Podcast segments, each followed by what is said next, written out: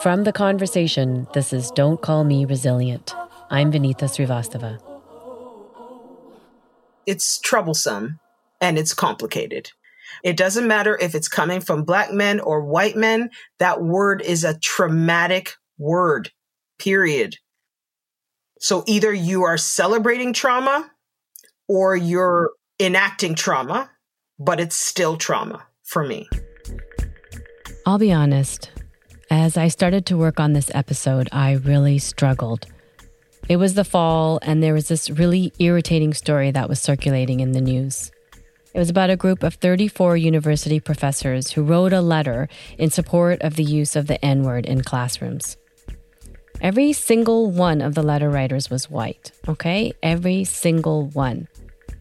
A big part of me was thinking, why is this conversation still happening? Why do white and non black people insist on uttering that word, the N word? And when asked not to use it, why are they fighting for control of it? I mean, clearly, we don't get enough black history in schools. But it's not just about learning about black history, it's about unlearning the myths and stereotypes that have been carried forward generation to generation. And with our unlearning, finding a new way forward. That's the conversation I realized I wanted to have out of all of this. And there is no better person to join me for that than Cheryl Thompson. She's an assistant professor at Ryerson University in the School of Creative Industries. Cheryl's book, called Uncle, shows how North American society has created racist stereotypes for more than 150 years. And she helps to explain why the production of those stereotypes matters so urgently today.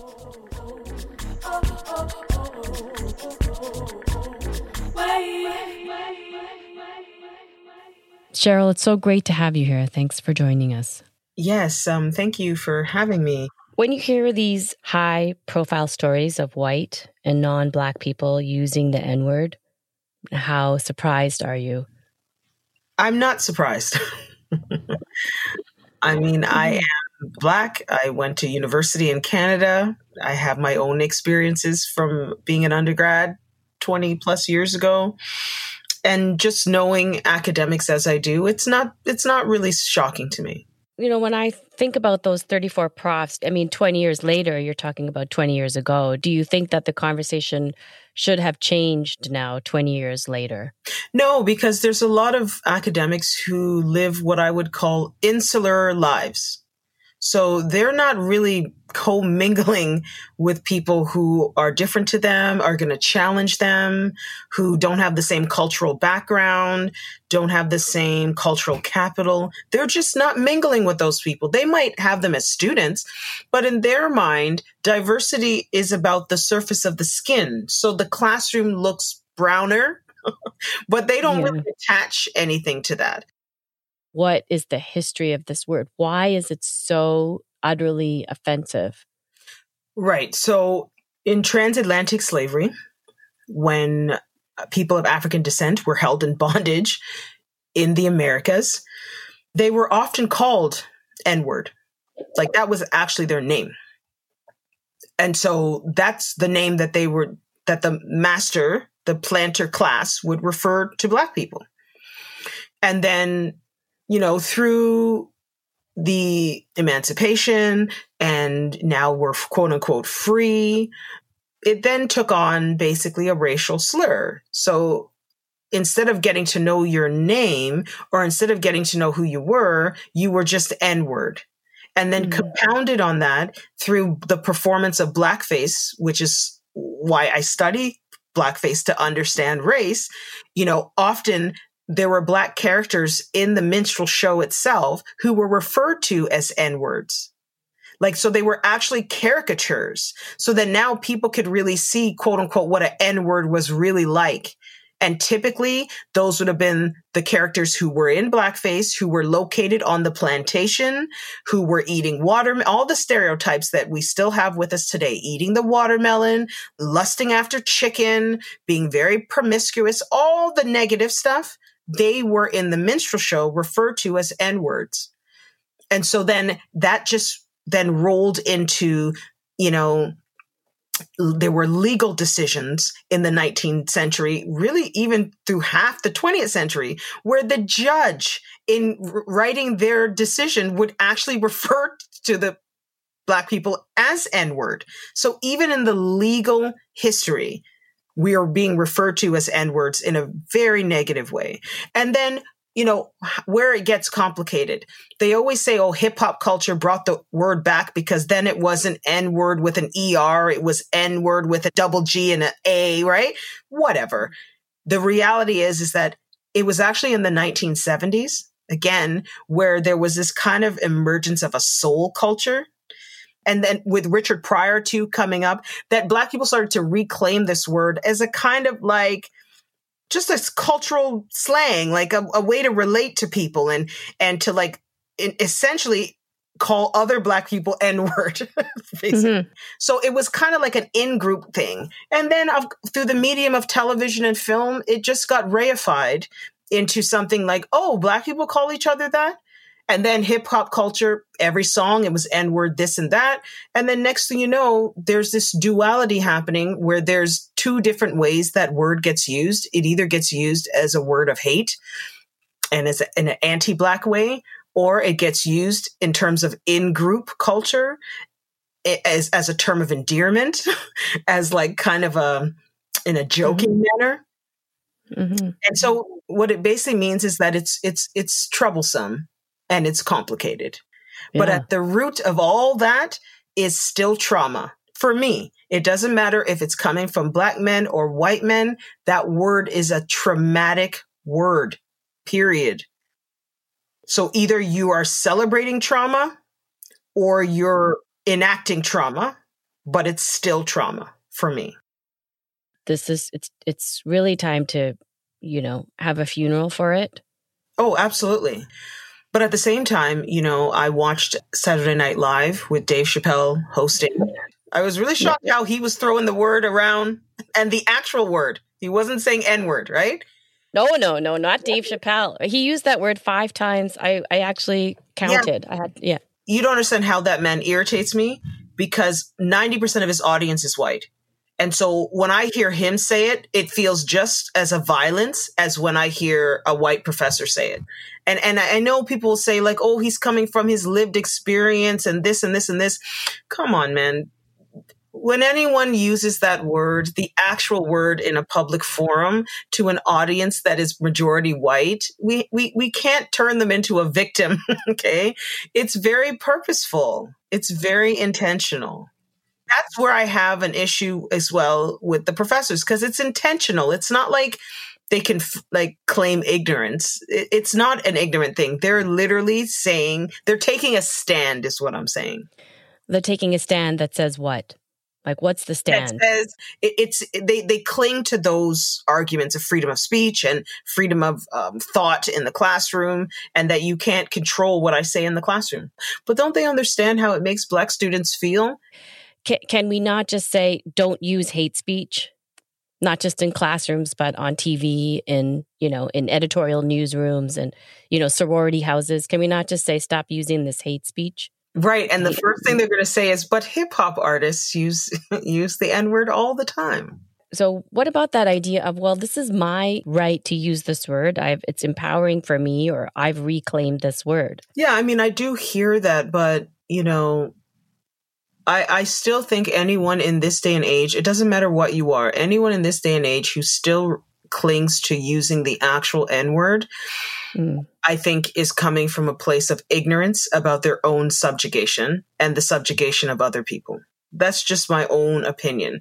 You know, it, you, you rarely and if you think about the times that say really high profile African American men in particular who have been caught kind of slipping into the N word.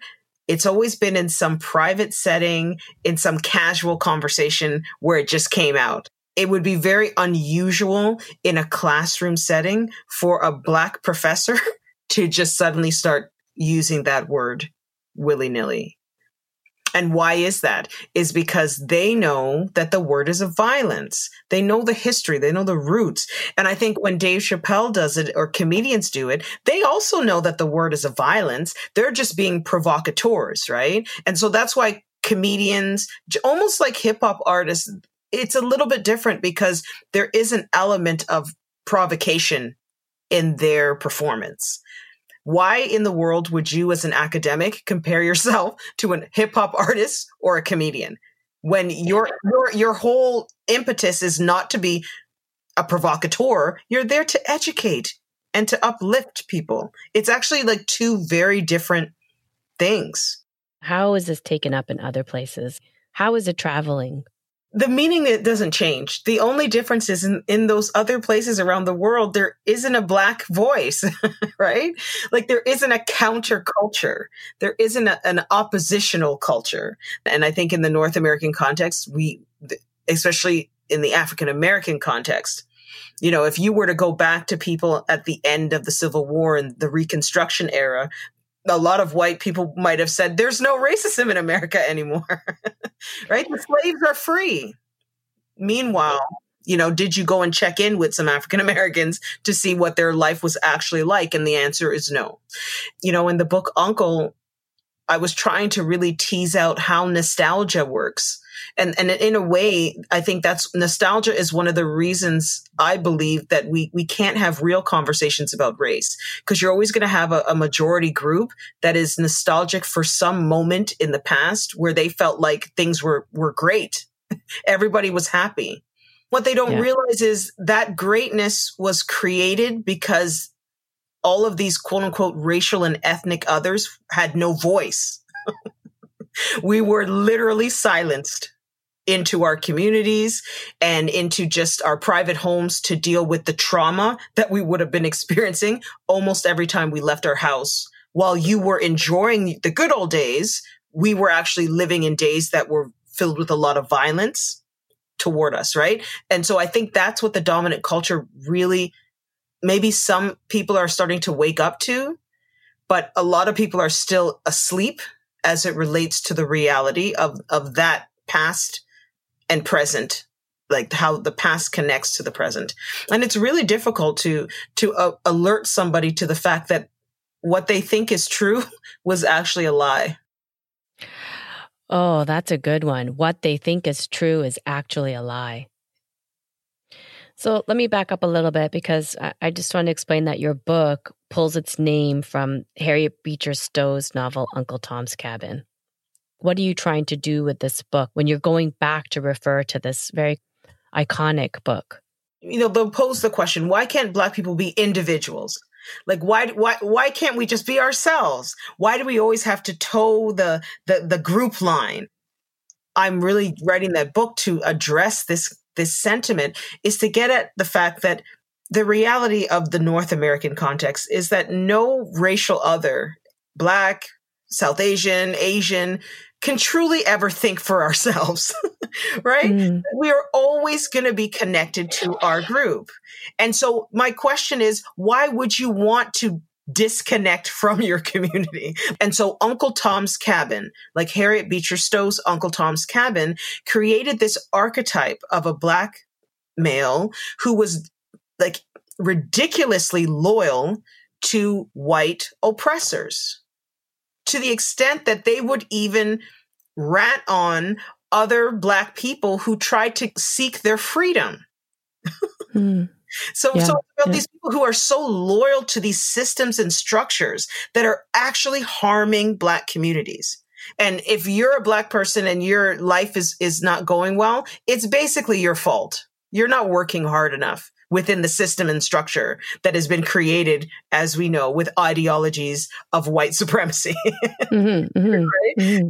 And so I think that's why, you know, where we mm-hmm. are in the 21st century, it's really kind of a dangerous time in many ways because you have the hyper rise of neoliberalism and this hyper individualism that really attempts to disconnect us from our communities.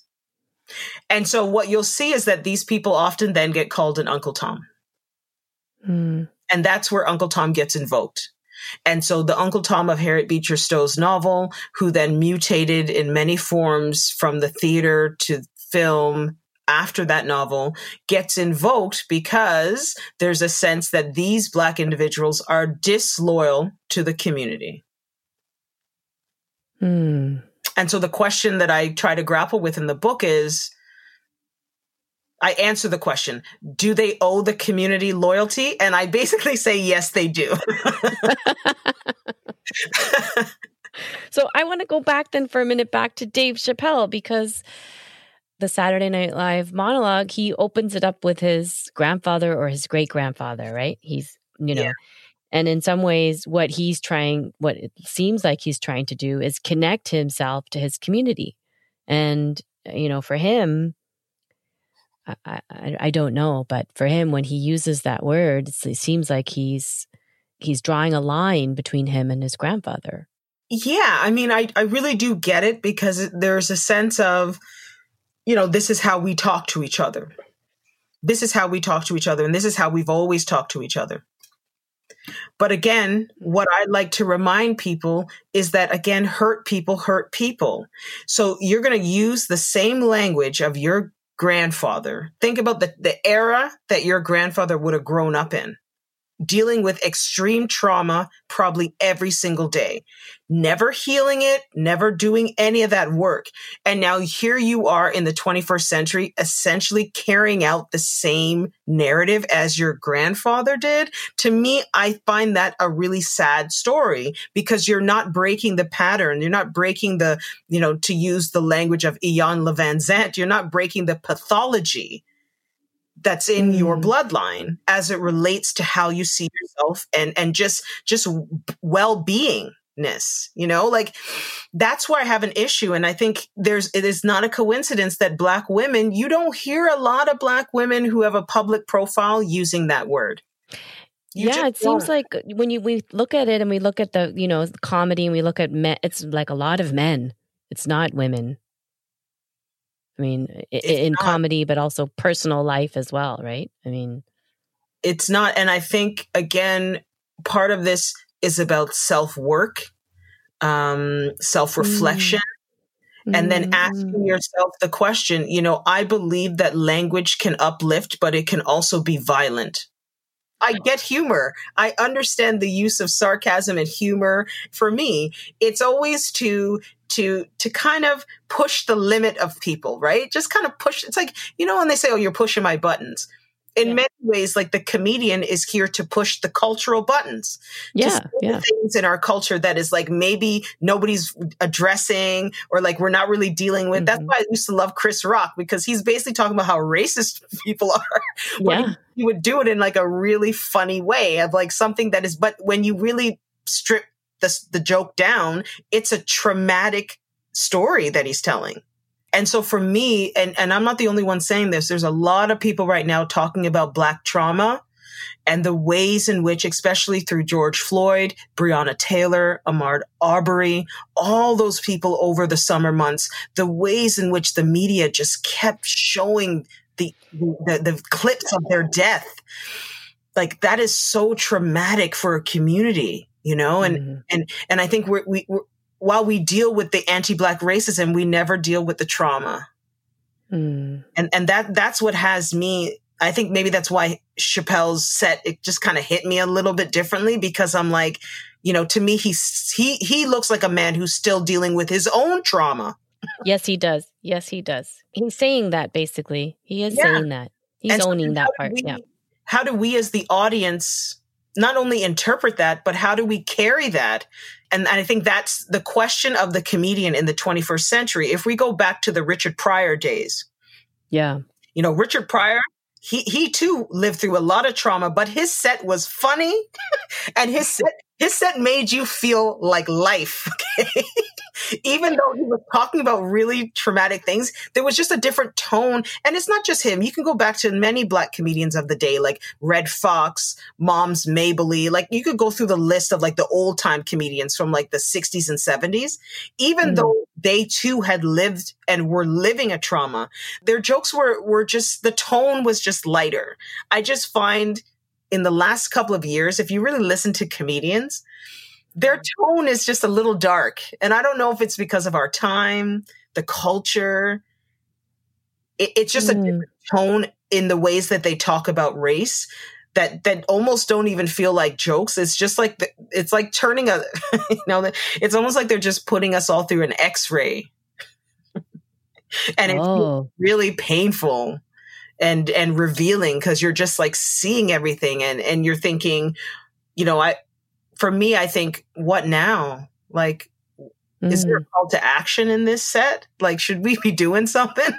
Yeah, right. like, you know, like maybe we're tired of laughing over the same like racial well, situations. That's what I'm wondering too when you talk about Richard Pryor and you know Redd Foxx, but Pryor especially. I mean that that his traumas, you know, his deep traumas became known much later, but he's a legend in many ways and an icon for so many people and set the tone. And and maybe what you're saying is things haven't changed enough since then. yeah, and yet we're still being kind of fed jokes that are kind of about the same thing and you're so that's where i struggle today with like black comedians african american comedians who are still doing the who are still i would say in the lineage of of richard pryor. So we're talking about chris rock and and dave chappelle now and and even even eddie i mean look at eddie murphy. Eddie murphy doesn't even do stand up anymore. Yeah. Right? Yeah. and and and yeah. to me i feel like he probably doesn't do it because he probably has has healed Mm. You know, he mm. doesn't have any more trauma to, to, to share with us because he's done his healing work. And I think even Chris Rock recently did um uh, was in an interview where he talked about his trauma. Like he actually started to open up about his trauma and the things that he's lived through. And and that speaks to why even his stand up and his movie roles have changed. Right? So mm. I think part of this is always asking the question to what extent are people just sharing their pain with you? And to what extent are you as an audience able to understand that and not like interpret that pain as just humor? Because I watched, I'm telling you, that Dave Chappelle set, that was not just jokes. oh, no, no, no. That was very clear. You told me a story about Richard Pryor's writer. Do you remember that? Oh yeah, Paul Mooney. Oh, I love I love Paul Mooney. like Paul Mooney will change your life. okay. because Paul Mooney and and Paul Mooney talks about race. His whole set is about race. And even Paul Mooney buried the N-word like 10 years ago now. Mm. And his whole set used to be N-word this this this and this. He finally had his moment where he's like, you know what? I can't with this anymore. Mm. And I think what got him is that I think it was a combination of things, but I think he remembers saying that he made a joke. He made some joke that was like riddled with the N word. And he looked out at that audience and he just saw white people laughing a little too hard. Uh, uh-huh. And it was just like, mm, I don't know. I don't know. I don't know. I don't know you know? Time to stop. Time to stop basically. yeah and because the truth is it is not 1975 richard pryor's era is over. And mm-hmm. so do we need to start reconceptualizing what we say in public and how we show up as black people? You know you have to you have to always put things into context. At that time in the 70s i mean the 1970s was really the moment where black people really became present in the media culture whether it was TV sitcoms or um, there was black centered films. There was a lot of cultural production in the 1970s, but that was the first time. mm-hmm, mm-hmm. No, it, it really never existed before. Why is it in the 21st century, the 2020s, we're still doing the same thing as if the culture is the same? Well, the culture is not the same. I just think that has to start with the way that you show up and the way you treat yourself. Like it's both. Can you just say that one more time? The the the idea about how to end this is is partly about how you show up yourself. So it's not just about the dominant culture changing, growing, and seeing you for who you are, right?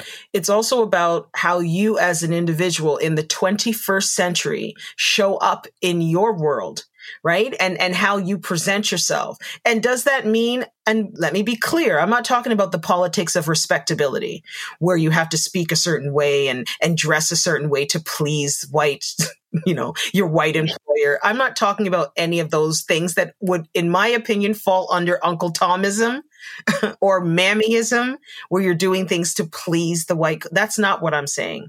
I'm saying when you've done your work and so you've addressed the traumas that you've de- dealt with in life. You've addressed the way that you've treated people in your personal life. That means when you're in the room and something racist does happen in that in that space the way it's going to affect you is just going to be very different than if you haven't done the work and the way in which you can now use that moment to actually create a safer space for you and other black people that come behind you again it's going to that's going to depend on the work that you've done on yourself that's what i'm saying to you it's very easy for black people to become victims to the racist world that we live in Mm-hmm. So everything they do is from a place of victimhood. Oh, look what they're doing to us. Oh, look how they're treating us. And oh, X, Y, and Z.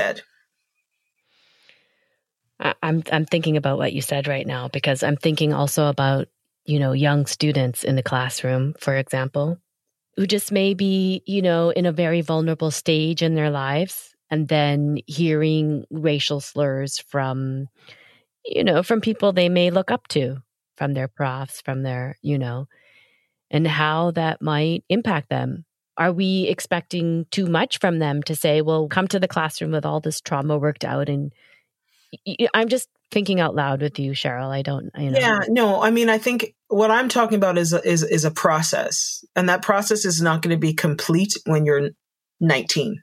yeah, right. Yeah. You know, so I'm very, yeah, I'm I'm very attuned to that. What I really mean is, you know, I think today's university in Canada, there will probably be at least one or there will be black faculty.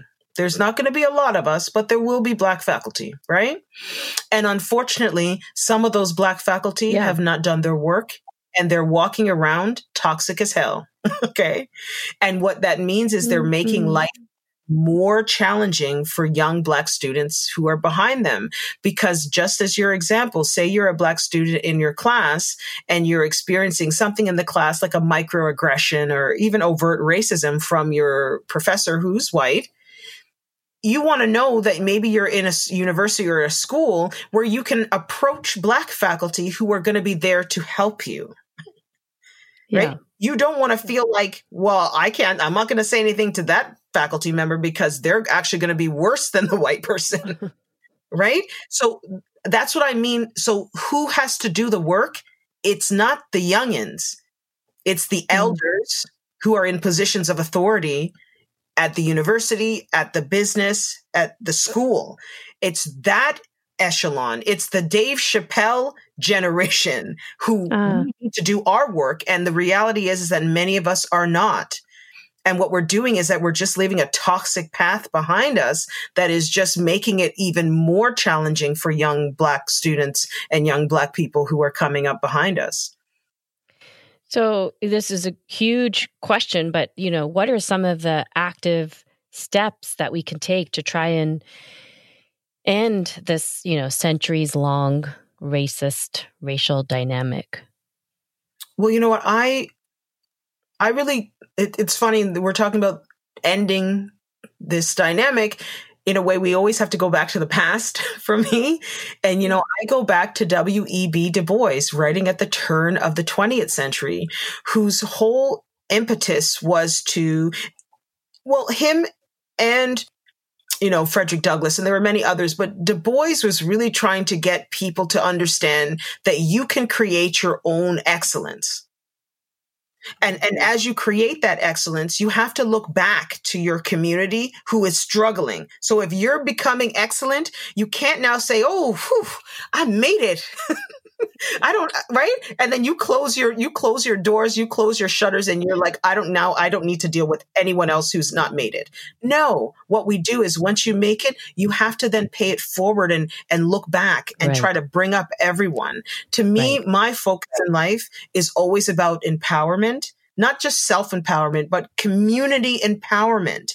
I think it's just a more powerful place to work from than to cure the dominant culture of anti Black racism. yeah. I mean, and then I guess related to that, and, and, you know, then in, in that case, what does allyship look like to you? Well, for me, allyship looks like not trying to see situations from your eyes, but actually trying to see it from my eyes. So that means you have to suspend what I what I would call the dominant culture tends to valorize the rational mind.